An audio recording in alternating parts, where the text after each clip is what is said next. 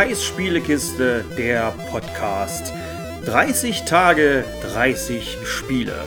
Heute mit Grid Legends.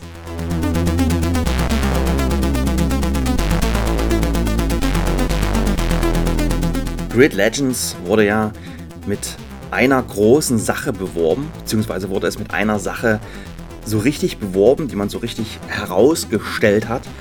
Und zwar war das, dass der Story-Modus dieses Rennspiels diesmal mit echten Schauspielern umgesetzt wurde. Und das war eine Sache, die ich auf dem Papier fand ich die zwar cool, dachte mir aber, naja, aber pff, ist, also, hä? Das soll jetzt so das Besondere sein? Ich meine, ihr seid immer noch ein Rennspiel. Und nachdem ich das Ganze jetzt aber gespielt habe und auch den Story-Modus beendet habe, muss ich sagen, ja, das war genau die richtige Entscheidung. Dazu muss ich sagen, dass der Story-Modus selber nicht so lang ist. Also der unterhält für ein, maximal zwei Nachmittage. Dann ist aber auch schon gut, weil man halt eine Sequenz bekommt, also eine dieser Zwischensequenzen mit den Schauspielern eben, und dann fährt man ein Rennen, maximal zwei, aber das ist wirklich die Ausnahme. Und dann kommt schon wieder so eine Zwischensequenz, was denn da gerade passiert ist. Und in diesen Zwischensequenzen wird auch deutlich, dass man oder dass es Rennen gibt, die man auch nicht fährt. Also dass dann mal zwischen diesen zwei Rennen, die man fährt, auch mal ein bisschen mehr Zeit vergangen ist.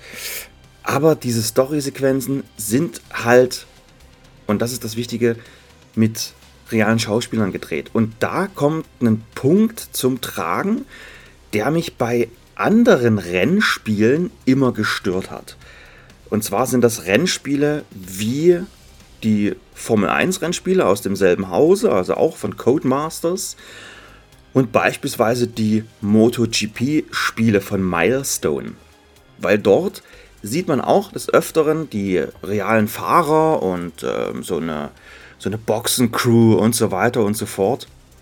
Und das Ganze, diese ganzen Charaktere, die man dann dort sieht in den Rennen, das ist nicht Uncanny Valley, weil Uncanny Valley bedeutet ja, es sieht realistisch aus, aber es gibt so ein paar Sachen, die, wodurch es halt unrealistisch wirkt. Was weiß ich, sie blinzeln zu langsam, sie, das Licht spiegelt sich komisch und so weiter und so fort. Also das bedeutet ja dieser Begriff.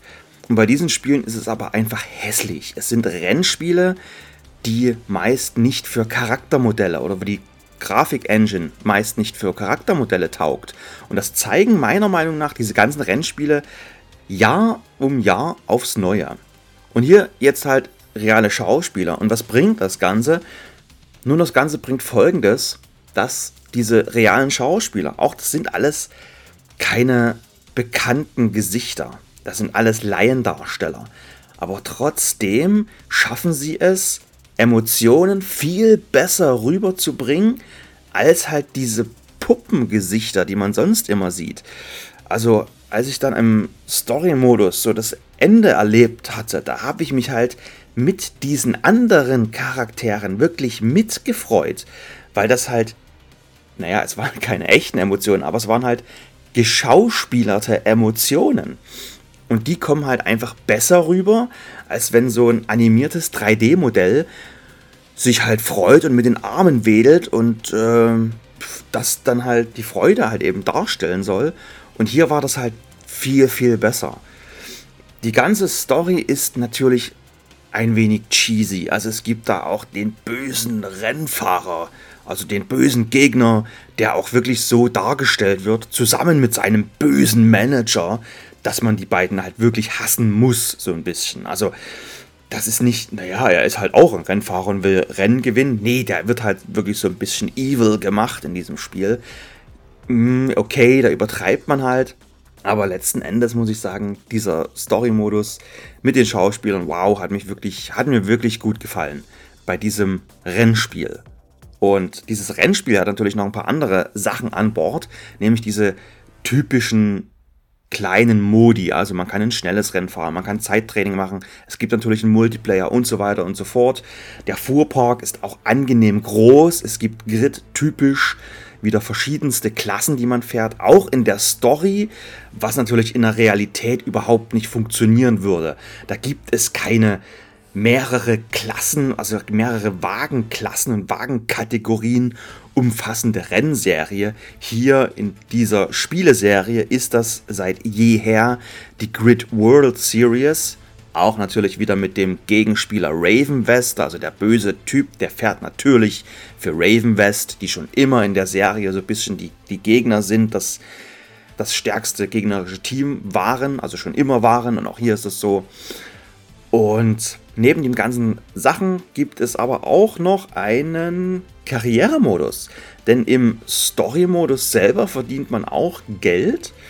Man hat auch einen Teamkollegen. Und im Karrieremodus ist das dann, also ich habe mich dann auch immer gefragt, so im Story-Modus, hä, wofür bekomme ich denn gerade Geld? Das macht doch gar keinen Sinn. Ich kann doch nach den Zwischensequenzen oder halt davor, ich kann doch gar kein Auto kaufen. Ich kann damit doch wirklich gar nichts machen. Und dafür ist dann aber der Karrieremodus da. Denn da braucht man dann das Geld. Auch nicht zwingend, auch nicht unbedingt. Auch da gibt es viele Kategorien, wo man bereits in der virtuellen Garage quasi schon ein Fahrzeug hat, mit dem man dort antreten kann. Aber es gibt eben auch Fahrzeuge, die man kaufen muss oder vielleicht möchte. Und dafür ist dann halt das Geld da, beziehungsweise auch für das Tuning. Und das Tuning, das fand ich sehr merkwürdig in dem Spiel, denn man kann keine einzelnen Komponenten tunen, sondern man schaltet nur so auf. Es sind auch keine Talentbäume, es sind halt so Pfade, gibt es einen Pfad für den Motor, äh, fürs Getriebe und so weiter. Und auf diesen Pfaden ist halt zum Beispiel der Punkt 1 und auf einem anderen Pfad fehlt dieser Punkt vielleicht. Und dann kann man halt diesen, diesen ersten Step leveln. Man levelt aber dann alle Punkte 1. Also dieser, da geht es halt einen Schritt einfach nach rechts weiter. Also da werden alle diese Pfade werden gleichzeitig gelevelt. Und dann halt den Punkt 2 den man dann halt weiter leveln kann, also die, die, den Schritt, den nächsten Schritt gehen und dann halt den letzten Punkt zu gehen auf, auf Stufe 3, um das Maximum aus den Fahrzeugen rauszuholen.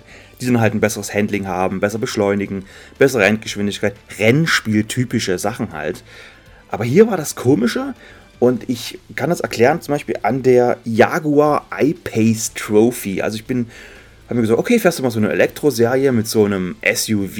Ja, hm, es waren halt alles die gleichen Fahrzeuge. Ich dachte mir, probierst es einfach mal aus. Bin halt dieses Rennen gefahren, habe dann das Fahrzeug auch mal getuned und bin dann das nächste Rennen in, dieser, in diesem Karrieremodus gefahren. Also auch da hat man die Wahl aus verschiedenen Rennklassen, in denen man antreten möchte. Ich habe halt gesagt, okay, ich nehme jetzt hier mal Electric und dann bei Electric eben diese Jaguar Trophy.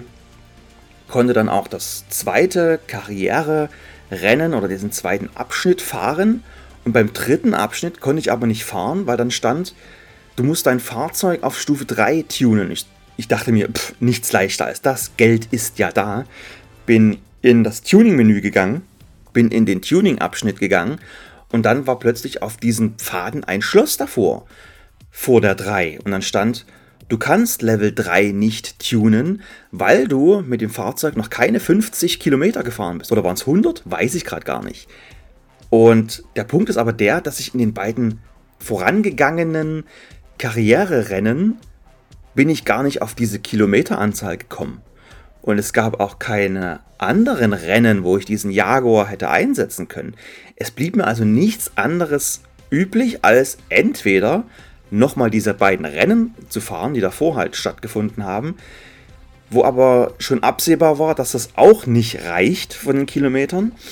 Oder man erstellt halt selber ein Rennen. Das habe ich halt gemacht. Ich habe dann gesagt, okay, Indianapolis, Rundkurs, 10 Runden, auf geht's. Und da hat man das relativ schnell abgespult, diese Kilometeranzahl. Ich fand es aber eine komische Entscheidung, dass man das halt so einbaut und der Karrieremodus dir automatisch gar nicht die Möglichkeit gibt oder dir das automatisch gar nicht freischaltet, dass du das Auto jetzt so stark tunen kannst. Es macht ja Sinn am Ende, dass man halt für das erste Rennen in diesem Karrieremodus nicht gleich mit dem am stärkst getunten Fahrzeug antreten kann. Weil man halt sagt, nee, nee, fahr mal lieber erst damit. Aber halt, dass diese Kilometeranzahl so weit hochgesteckt war, das fand ich komisch. Aber ich fand das Rennen, das eben erwähnte, trotzdem erfrischend, weil man hier das Wetter einstellen kann. Und nicht nur das, man konnte halt auch einstellen, dass man im Winter fährt. Und das hat so ein Flashback, so Erinnerungen an Project Gotham Racing 4 ausgelöst. Und dort war das halt auch so, dass man beispielsweise auf der Nordschleife im Winter fahren konnte. Das war halt was ganz Besonderes. Und hier kann ich das jetzt bei Grid Legends auch machen. Ich kann auf allen diesen Rennstrecken einstellen, so, es ist jetzt Winter. Und A sieht das natürlich nicht nur ungewohnt anders aus, sondern es fährt sich auch anders und es klingt auch ein bisschen anders, weil man so den Schnee unter den Rädern hört. Also es fährt sich nicht ultra herausfordernd, weil Grid Legends ist immer noch ein einfaches Spiel.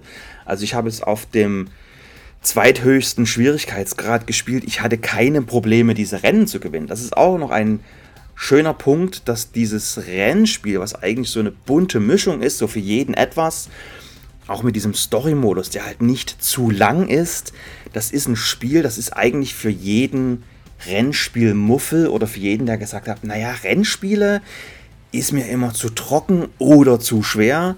Grid Legends ist beides nicht. Also es ist durch den Story-Modus ist das ein ganz bisschen aufgelockert. Man kann da zwei schöne Nachmittage verbringen und dann ist man vielleicht so ein bisschen angefüttert und kann sich dann halt noch in den Karrieremodus stürzen oder auch in den Multiplayer, der dann natürlich logischerweise gegen echte Mitspieler auch schwerer ist.